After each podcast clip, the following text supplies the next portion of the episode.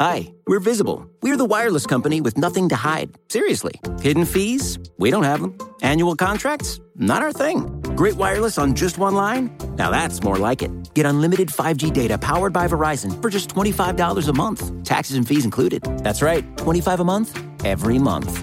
Sorry, hidden fees. We're just not that into you. Sometimes the choice is just visible.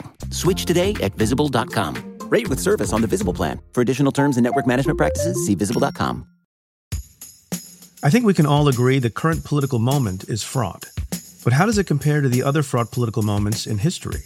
It felt for a time in part of that decade like everything was falling apart young people against old people, anti war violence, peace movement.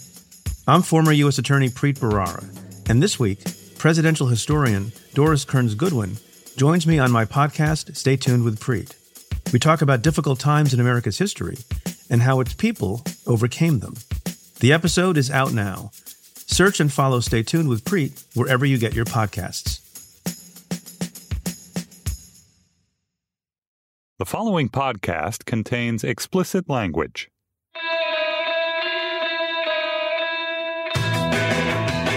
So this is a, a, fun episode of the Ezra Klein Show. Uh, I got to go this year to Recode's Code Conference, which is a big technology Silicon Valley confab, and there were a lot of fascinating people there. But but one of the folks there who turned out to be a real rock star to the crowd, and very specifically given my interest to me, was a guy named Patrick Brown, who was a biochemist at Stanford. And has more recently been, uh, he's founded a company called Impossible Foods, and he has made out of plants a burger that tastes like a burger, that bleeds when you cook it really serious chefs like David Chang, who's been on the show, have tried it and said it's the future of food. He has actually figured out how to make fake meat that is meat. It's really extraordinary. When there was this big night at the conference, and you know all, all kinds of local chefs were there plying their wares, and the huge line was for these plant-based, bloody completely environmentally sustainable, completely kind to animals burgers. And this is a kind of innovation. I, I think, unlike a lot of what gets bandied about as disruptive technology in, in the tech world, this is a kind of innovation, in, in my view, that can significantly reduce the amount of suffering in the world. So I had the chance to to sit down with Patrick at the conference um, after eating his burger and talk to him about how he decided to do this, what he did, how a burger that is made out of a plant can bleed, why it actually uh, works to give you the, the, the taste and flavor and aroma of a burger. And and we go from that into some really interesting stuff. This is fundamentally not just uh, an episode about making a burger from plants. It's an episode about how does taste work, how does flavor work, what what is food science, and what is natural and what is unnatural, what is environmentally sustainable. So not only did I enjoy it, but it's one of the ones that makes me really excited. It's one of the ones where when I think about this and I think about the things that might be happening right now in our time that really changes the world 100 years from now.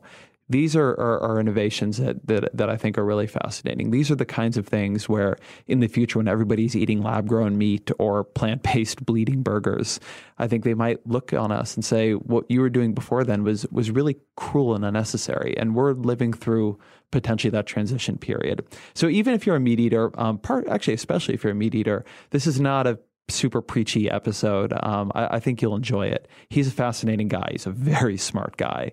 But as always, before going directly to Patrick Brown, I got three quick requests. One, please share this podcast if you're enjoying it. Share it with your friends. Put it on Twitter, on Facebook, on social media. Tie it by carrier pigeon and send it to your mother. However you communicate, that would be great. Second, listen to my other podcast, The Weeds with Matt Yglesias and Sarah Kliff we are doing a lot of good, high quality, deep policy wonkery. If you like the very uh, detailed parts of this show, you will love the stuff we get into on that show. And finally, please keep emailing me with your feedback, with your guest ideas at Ezra Klein Show at Vox.com. All right, now here is Patrick Brown. So I had the Forget burger this. yesterday. Uh-huh. It was life changing. Oh, yeah? it was great. Uh, well, that's great to hear. And there's a huge line. So here, here are my thoughts on the burger before we get like into the the, the deep interview Uh-huh. stuff. It was amazing to me because it felt like you guys had managed to create a burger without quite creating meat. That if you taste the meat on its own, it doesn't quite taste like a burger, but you put it in a burger and it somehow serves all the functions of a burger. It has that kind of iron taste. It has that meaty umami. I mean, it was an amazing way of like decomposing and recomposing a food. Mm-hmm. How do you do that? Like, what is different about what you're doing from the normal vegetarian burgers I see in the market? Why is what you're doing so different? Well, we approach the problem completely differently because the only customer that we care about, given our mission, is someone who loves meat, is not looking for an alternative, and is not going to compromise on the pleasure of eating meat for some principle mm-hmm. or because they're concerned about the climate impact or something like that, which is the vast majority of consumers who love meat. That's our target customer. And because they will not compromise on any of the things that they value about meat, that makes the challenge for us much much harder and it makes it makes what we have to accomplish much much harder than just making something that is a good faith effort at a burger like entity that someone who doesn't want to eat meat but wants some burgerish thing will buy. We had to make something that a meat lover will prefer to what they're getting today from an animal. And that meant we had to approach it as a very deep scientific problem. We had to understand in great detail what it is, you know, about, let's focus on the burger. We're working on other meats and so forth, but what it is about the burger in sort of molecular terms that gives it that very distinctive flavor and aroma and handling properties and cooking properties and texture and juiciness and stuff like that. And then we had to figure out where we could get ingredients from sustainable, scalable, affordable plant sources that had this very precise set of properties that would enable us to produce a product that would satisfy a meat lover. And that's just never been done before. Tell me about your conception of a meat lover who, given how cheap meat is, given how prevalent it is, given that it really is delicious, mm-hmm. why would they switch? Why go after them at all with a meat replacement? Why not either try Well, to demonize meat or, sure, it, hell, it may have been more than that. Um, well, why would they switch is one question. Why uh-huh. would we go after them is another. So why would they switch? Well, it means we have to clear a very high bar because we have to produce a product that for a consumer who's not going to cuss any breaks mm-hmm. um, outperforms as a burger what we're getting today from a cow right. if you do that, they'll switch. And in fact, we have a lot of data from a you know large kind of consumer test that we did uh, a few months ago with 600 burger eaters in four cities around the country. We gave them our burger. They're all meat lovers. They had to be regular burger eaters to participate. And then we asked them a bunch of questions, but one of them was effectively if you could choose between this and the burger that you've been buying at the same price, which would you choose? And they chose ours by a two to one. Hmm. Okay. So these are people who, up until that moment, presumably it would never have occurred to them. They certainly weren't looking for a burger alternative. Right. And it never would have occurred to them that they might prefer it. But what it told us is that people who love meat, they love meat because it's delicious, affordable, nutritious, familiar. It's got some, you know, kind of cultural resonance for them and so forth. The fact that it's made from an animal has never been part of the value proposition. It's just never been separable from delicious meat. They're, mm-hmm. They have never seen, I don't think the people who love meat have never seen any meat that they found delicious that wasn't made from an animal. So it's never it's not a thought experiment they've done. When they actually see it, they can now consider the fact that yeah, actually the fact it's made from an animal, not only is it not part of the value proposition, but it's got a lot of negatives associated mm-hmm. with it. There are public health issues, there are food safety risks, there's antibiotics and hormones that Yeah. go into it, cholesterol, even the environmental impact, although it's not not going to change their behavior per se, more and more people are aware of it, and and it bothers them. Right.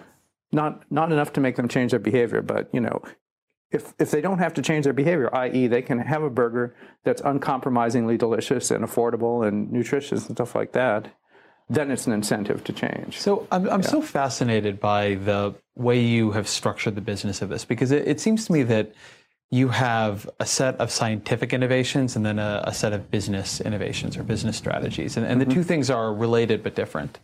And the more I look at what you're doing and the more I, I speak to your colleagues and understand that you're trying to sort of start upmarket and, you know, go for the, the meat consumer who does not want to, to leave meat, the more it feels to me that what you're trying to do in meat is what Tesla did in electric cars.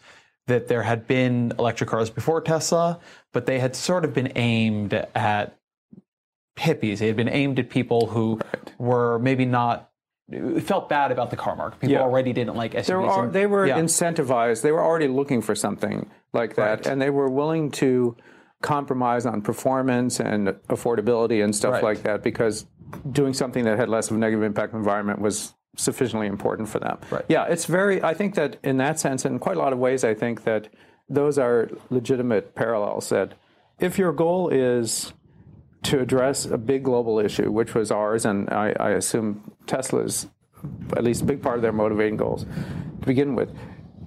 You don't do that by having a successful niche product. You have to have something that the mainstream consumer will want to buy for all the reasons that drive them to make a particular choice. Mm-hmm. And it means you have to have a much higher standard of quality, affordability, and so forth, or you're just wasting your time. That was, I think, Tesla's thesis, and it was ours for sure. And then the thing about starting at kind of a relatively, particularly sort of discerning consumer, particularly uncompromising consumer, and a higher price point, in both cases, I think was necessary because until we reach a certain scale, we don't have the economies of scale.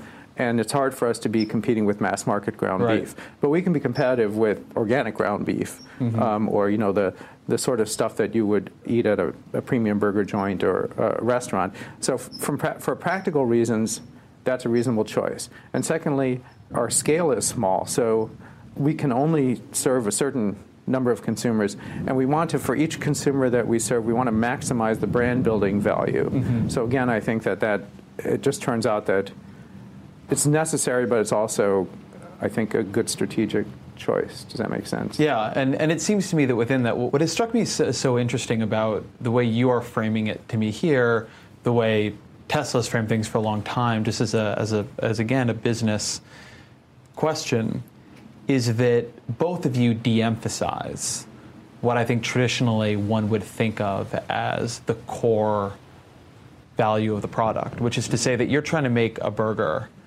in which its plant origins are almost incidental to its appeal. Yes, I, I wouldn't say they're completely incidental, but if you don't compete successfully on the things that are the major drivers of the consumer's choices for that mm-hmm. category of product, you're never going to have a significant impact. So you have to focus on that first. And I think to some degree, the more you emphasize things that are important to us, the fact it's made from, mm-hmm. from plants that's got a much lower environmental impact and better for public health and all that sort of stuff.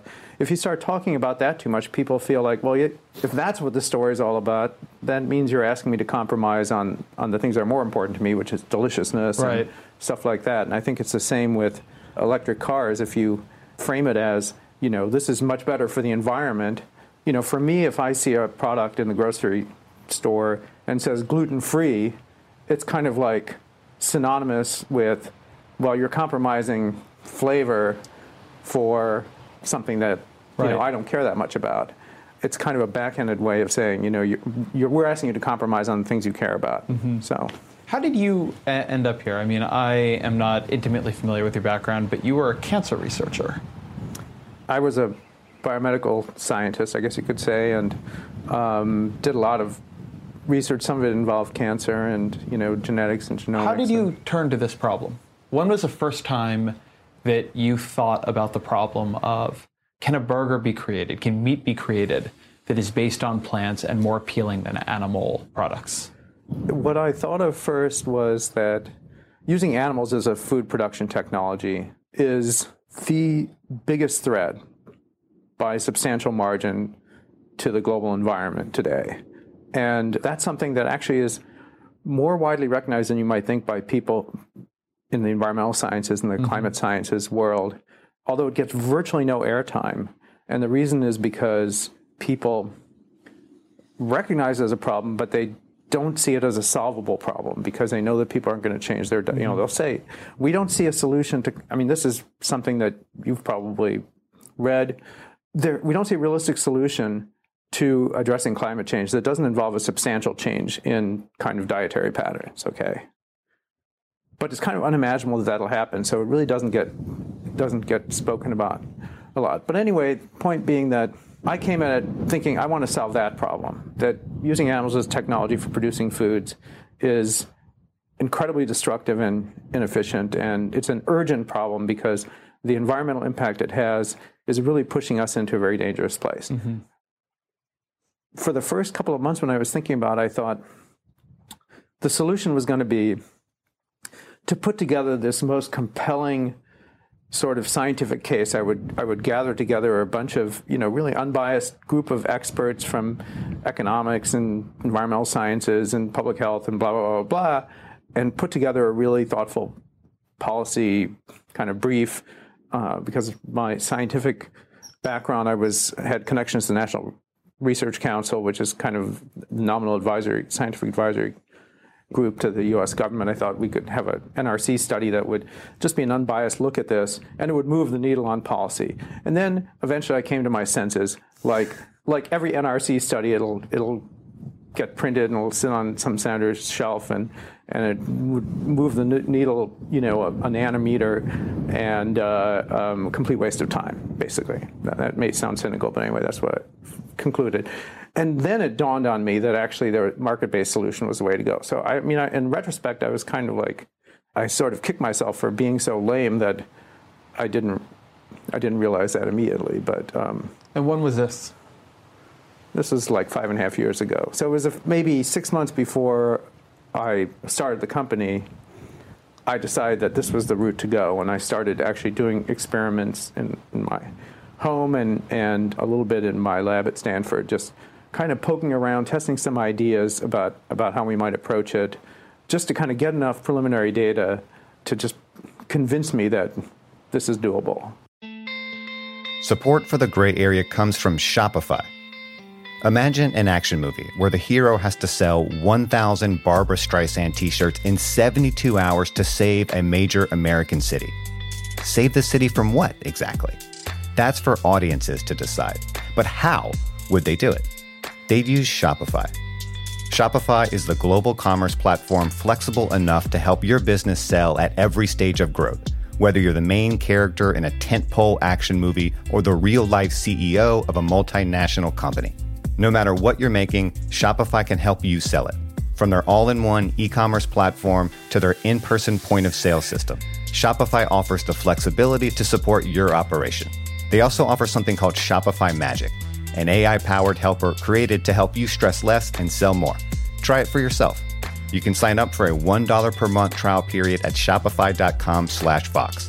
You can go to shopify.com slash Vox now to grow your business, no matter what stage you're in. Shopify.com slash Vox.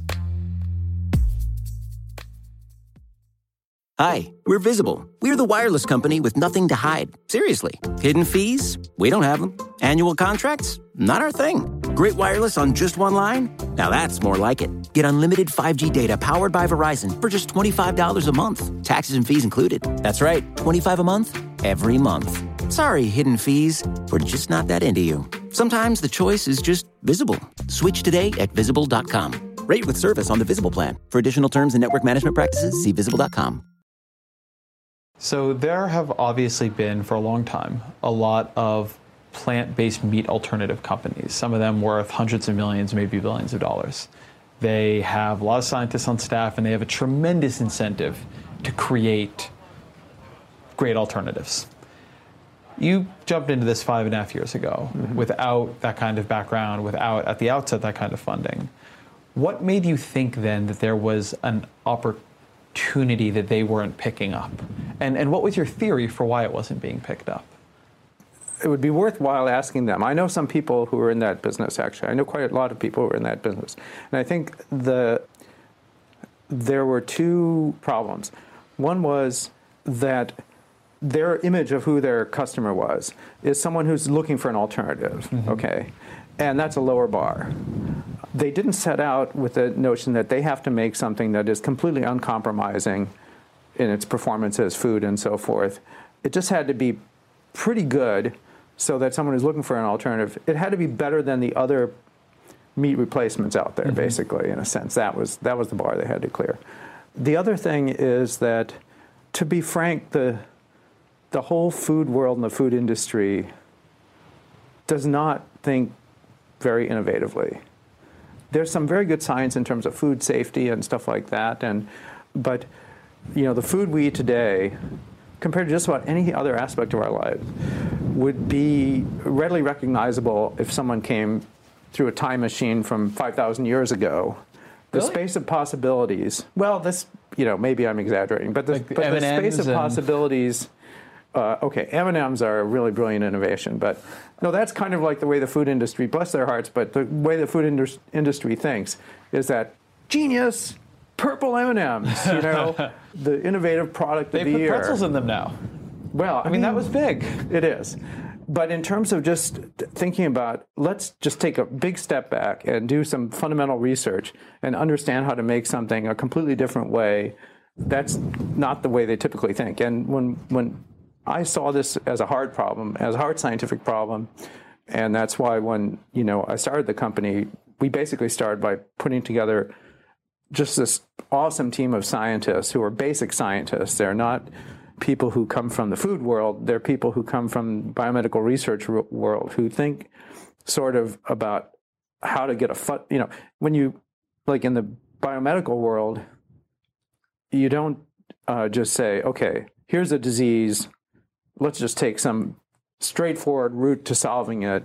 You say, I want to get a really deep fundamental understanding of what causes this, what are all the, you know, kind of in molecular terms, what underlies it. And then we can be very deliberate in developing ways to treat or diagnose mm-hmm. or something like that. And that's the way that, you know, I thought this needed to be approached. And it turns out, okay, so I'll give you an example of what I would say is sort of missed opportunities because the food world doesn't. I don't want to disparage the food world. I mean, they're, they're, you know, we have great people from the mm-hmm. food world working at the company. But an obvious question to me, I mean, it was obviously essential for what we were trying to do is why does meat taste like meat?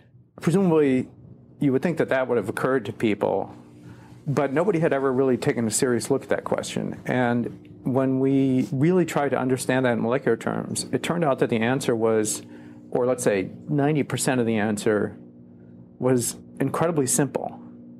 And I know no one had ever really seriously answered the question because A, it was quite answerable, mm-hmm. but there wasn't a single scientific publication, there were no patents or anything like that that amazing. disclosed the answer yeah. to the question. And that's how I know, in a sense, that, and I also know from talking to them, that other companies who are working on, on foods to replace meat have really not taken a, deep scientific approach to the problem. When you ask the question, why does meat taste like meat? What are the questions that actually resolves into? Because uh, you can tell me if I'm completely off base here, but my intuition is that that ends up not being the real question. That there's some set of things happening that aren't just taste, that are coming together to create the impression of meat. It's, it's interesting that you say that because there's a lot of truth to that. Kind of recognizing that is part of the key to being able to do what we do. So, one thing that you want to do is your perception of flavor is basically because of your ability to detect specific constellation of chemical compounds through your taste and more through your sense of smell. So, one thing you want to know is what are those compounds? And secondly, what it is about meat that generates those compounds. Okay. Mm. So, first to the first question, when you look at what is the constellation of chemical compounds that conveys the impression that this is meat, like when you encounter them, you immediately recognize that as meat, right? turns out that before we get into where they come from, but what they are, we do this kind of experiment all the time where we, like, like, like let's just say we take this airspace above cooking meat that carries all the c- compounds that convey the aroma of meat, and we put it through. Uh, an instrument that separates out the thousands of different compounds that comprise that, you know, that atmosphere, you could say, that aroma, and they get separated into a bunch of individual compounds that we can identify chemically, but we can also take those separated compounds and deliver them one by one so that someone can smell them one, one by one. And it's extremely interesting what happens because the smell, the unmistakable smell of freshly cooked beef, is conveyed by uh, hundreds of compounds. I mean, when you separate out that, you know, uh, aroma into compounds, there are more than 100, depending on how good someone's sense of smell is, more than 100 different compounds that have a distinct smell that you can smell. Essentially, none of them smell like beef.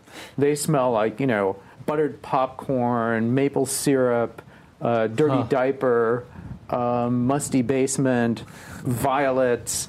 You know, there are compounds that uh, one of our scientists, there's a compound identifies as a smell of a raspberry bug, which is she, she, she uh, her, her family had a farm that grew raspberries and and there was a particular kind of bug that would appear on the raspberries, and when she accidentally bit into one, it had a very distinctive smell, and on and on and on. The thing is that that group of compounds becomes meat up here. You have learned that when you when you encounter that that set of volatile Right. compounds in those proportions, that signals that signals meat. When you look at those compounds, and, as, and again, those compounds are things you never I, I, I, I, you know encounter in isolation. So you you typically that's why you get these kind of weird labels on them. Another one, one of our scientists described the smell as a pineapple martini. I don't even know what that is, but because they're just the reaching record, for the don't believe a closest pineapple martini is a familiar. martini. What's that? I don't believe a pineapple martini is a martini.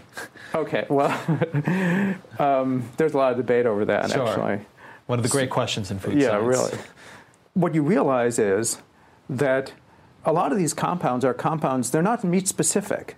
And what that means is that actually you can find the ingredients from other natural sources. You just have to bring them together, you know, kind of like in the right way, and then that is perceived unmistakably and as meat. So you had an interesting insight about about um, you know what constitutes that that smell. The other thing we had to figure out was what it is about meat that generates that particular set of compounds. And I sort of had the hypothesis early on, actually, even before the company was started, that a big part of the answer would be this would be heme, which is this um, chemical compound that's found in every, every pretty much every living cell on Earth. It's not meat specific by a long shot, but it's the it's a compound that in your blood that carries oxygen. It's what makes your blood red. It's what gives it its high iron, iron content, and it's super abundant in the animal tissues that that we call meat. Um, which it's why you know red meat is red and white meat is pink, and because it's got a lot of heme. Like I said, plants have heme, bacteria have heme, yeast have heme, but meat has insanely high concentrations of heme. And because it does, and heme is not only an oxygen carrier, but it's a great catalyst of chemical reactions. And it turns out that all the chemical reactions, so those volatile compounds that you recognize the smell of meat, basically how they're created is that there are simple, kind of like the basic building blocks of life that are found in every cell. There are amino acids and sugars and vitamins and so forth. And if, if I just had a solution of them and you ate or, or, or smelled it, it would smell mildly savory and so forth. The mm-hmm. broth of those like Yeah. simple kind of you know molecules of life. If you throw in heme and heat, the heme catalyzes reactions. Just this uh, a myriad of chemical reactions that turns those relatively small number of simple, ubiquitous, you know, building blocks of life, you might say, into these hundreds of very fragrant compounds that, that are meat. And so once we discovered that, it basically meant that we don't have to put artificial flavorings in there.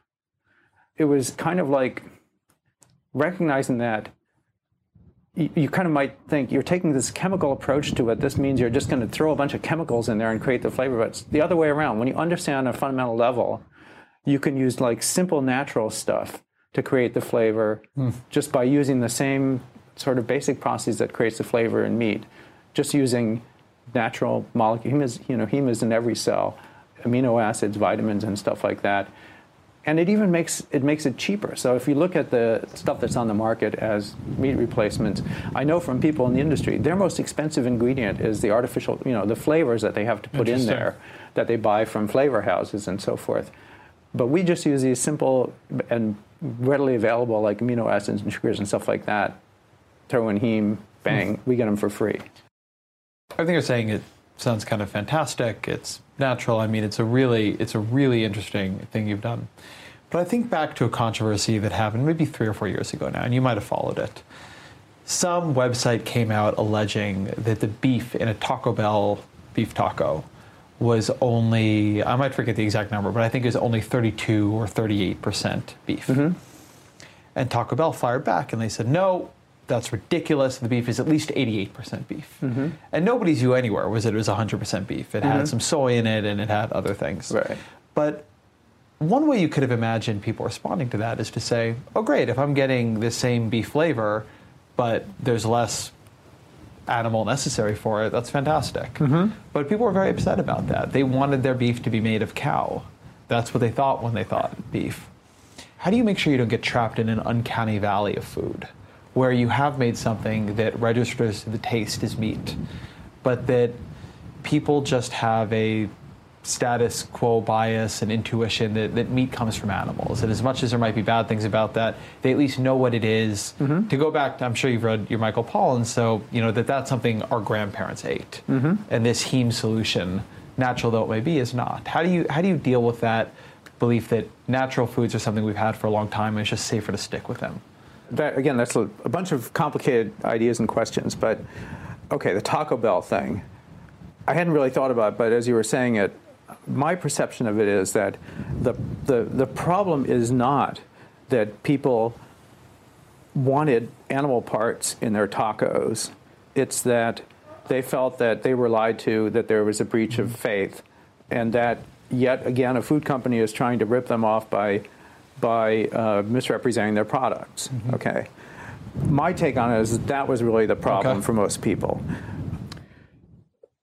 We're certainly not going to. I mean, we're we're going to be maybe the most transparent food company on the planet. I mean, we're going to be completely straight about everything we put in there because I feel like that's just an essential part of earning the trust of your consumers is that you're not trying to put something over on them. You'll answer any question about how you make it. I mean, actually, it contrasts a lot with the meat industry, which really does not want you to know much about how that product wound up on your plate. Right. And in fact, they have laws passed that effectively outlaw a reporter going into one of their plants and, and reporting on what happens in there or something like that. So it's, it's, uh, uh, but at any rate, that's one thing. I think that the other issue you were raising is that people think that somehow a food that is put together in a sort of a deliberate way out of a bunch of components is problematic. But I, I think that if you just look at the whole history of you know human culture and food and stuff like that, it's all about nature plus human ingenuity produces the foods we eat, and virtually you know no meal happens that you don't have a food that involved a lot of deliberate choices of what parts of plants and how you know or what parts of animals or whatever to use and precisely how you cook them how you mix them whether you puree them whether mm-hmm. you you know Right. all all that kind of stuff because those are familiar people just consider that well that's that kind of gets a pass on whether it's, uh, you know, you've deviated too much from nature. But anyway, I just feel like that the reason that people don't trust foods that I think are have had uh, a lot, you know, that have a lot of ingredients or have, you know, a lot of,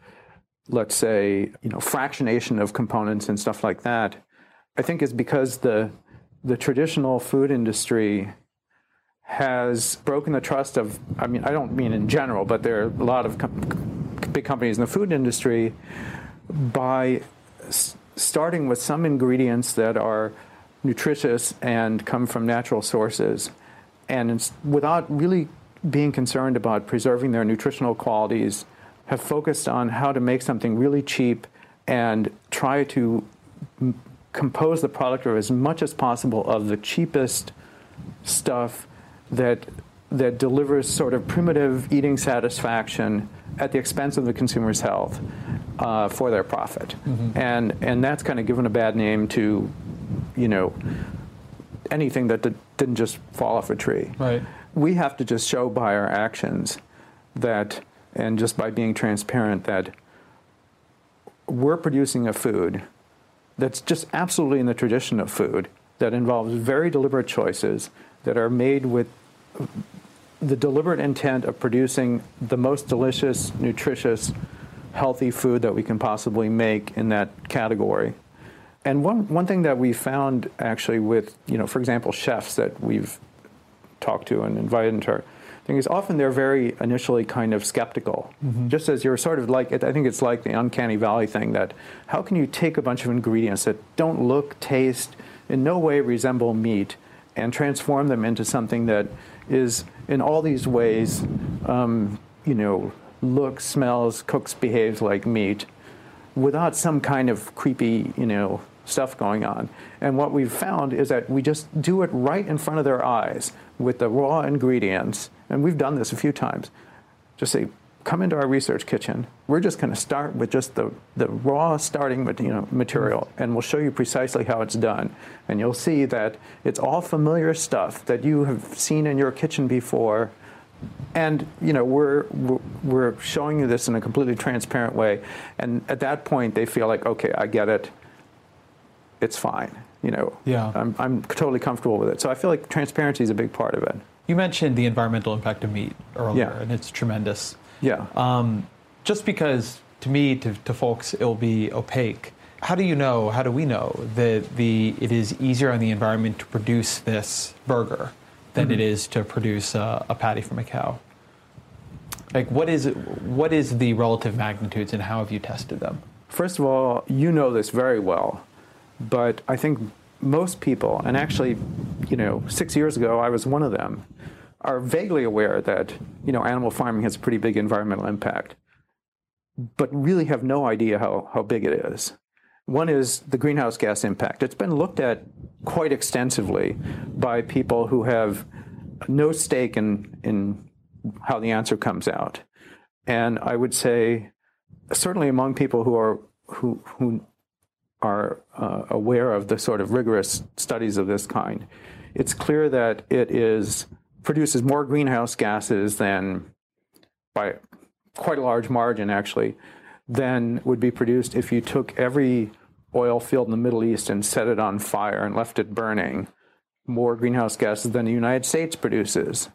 It's a huge greenhouse gas source, and there's there's there's more to it than that. It's the biggest consumer and polluter of water in the world by a very large factor. And I think one of the most surprising things is the land footprint, which is which is mm-hmm. humongous. So according to the International Livestock Research Institute, whose motto is better lives through livestock, animal farming occupies 45% of every square inch of land on earth that's not covered by water or ice. And as a result of that, it's incredibly dis- destructive to ecosystems. So there was a, a very underreported study that was published about two years ago by the World Wildlife Fund and the Zoological Society of London. So those two organizations and, and, and some other scientists, every 10 years for the past 40 years, do a sort of census of many thousands of animal species. They try to estimate the number of individuals, individual members of each of these species and they were selected to sort of uh, represent the d- diversity of wildlife in general. And uh, in 2014, they reported that the number of wild animals on planet Earth across mammals, birds, amphibians, reptiles, fish was less than half what it had been 40 years earlier. Mm-hmm. We've cut the number of wild animals on Earth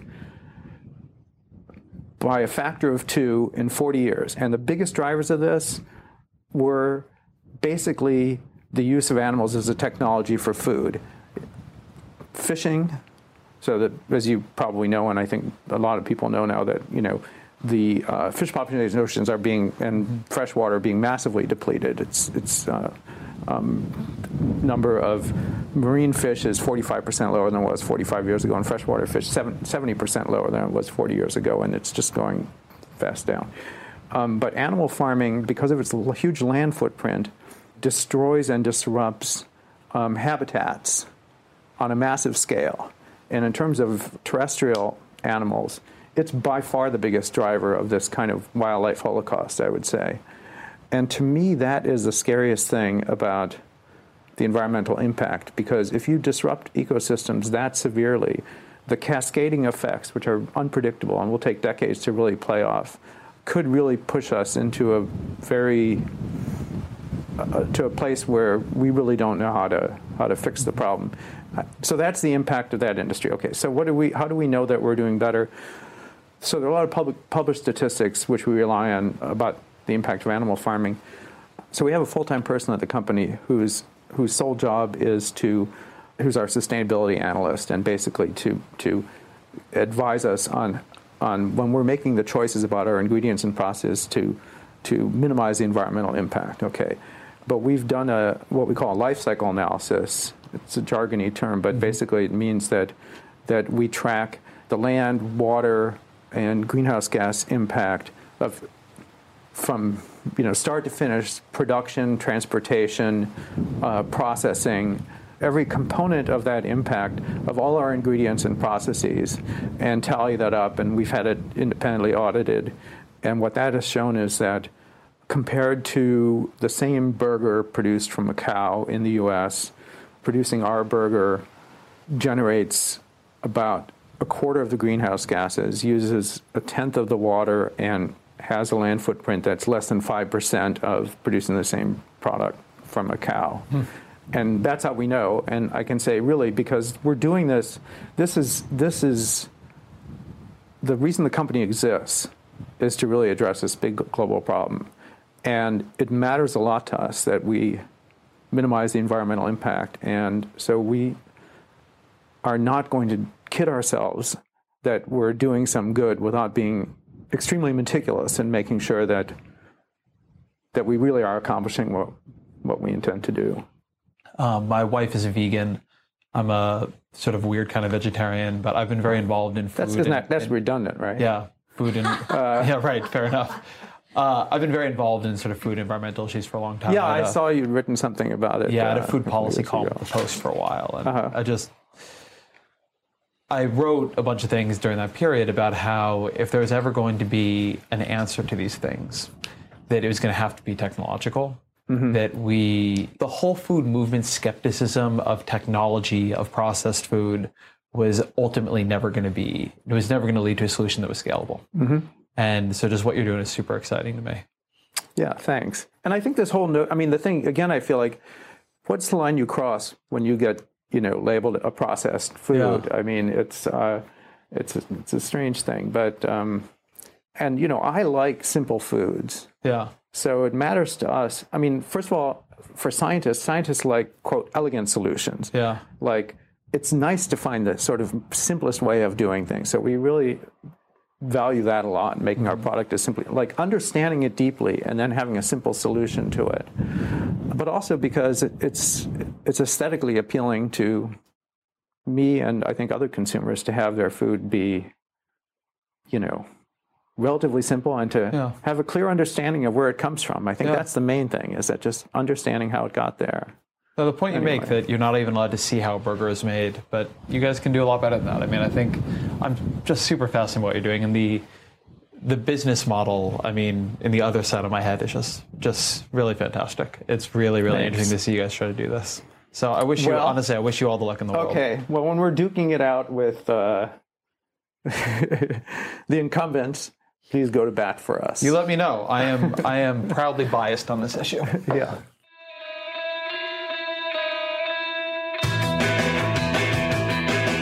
That was Patrick Brown. Thank you to him for the time he spent with me. Thank you to our producer, AC Valdez, and to all of you. You are wonderful people for tuning in every week. I appreciate you being here, and I'm looking forward to next week.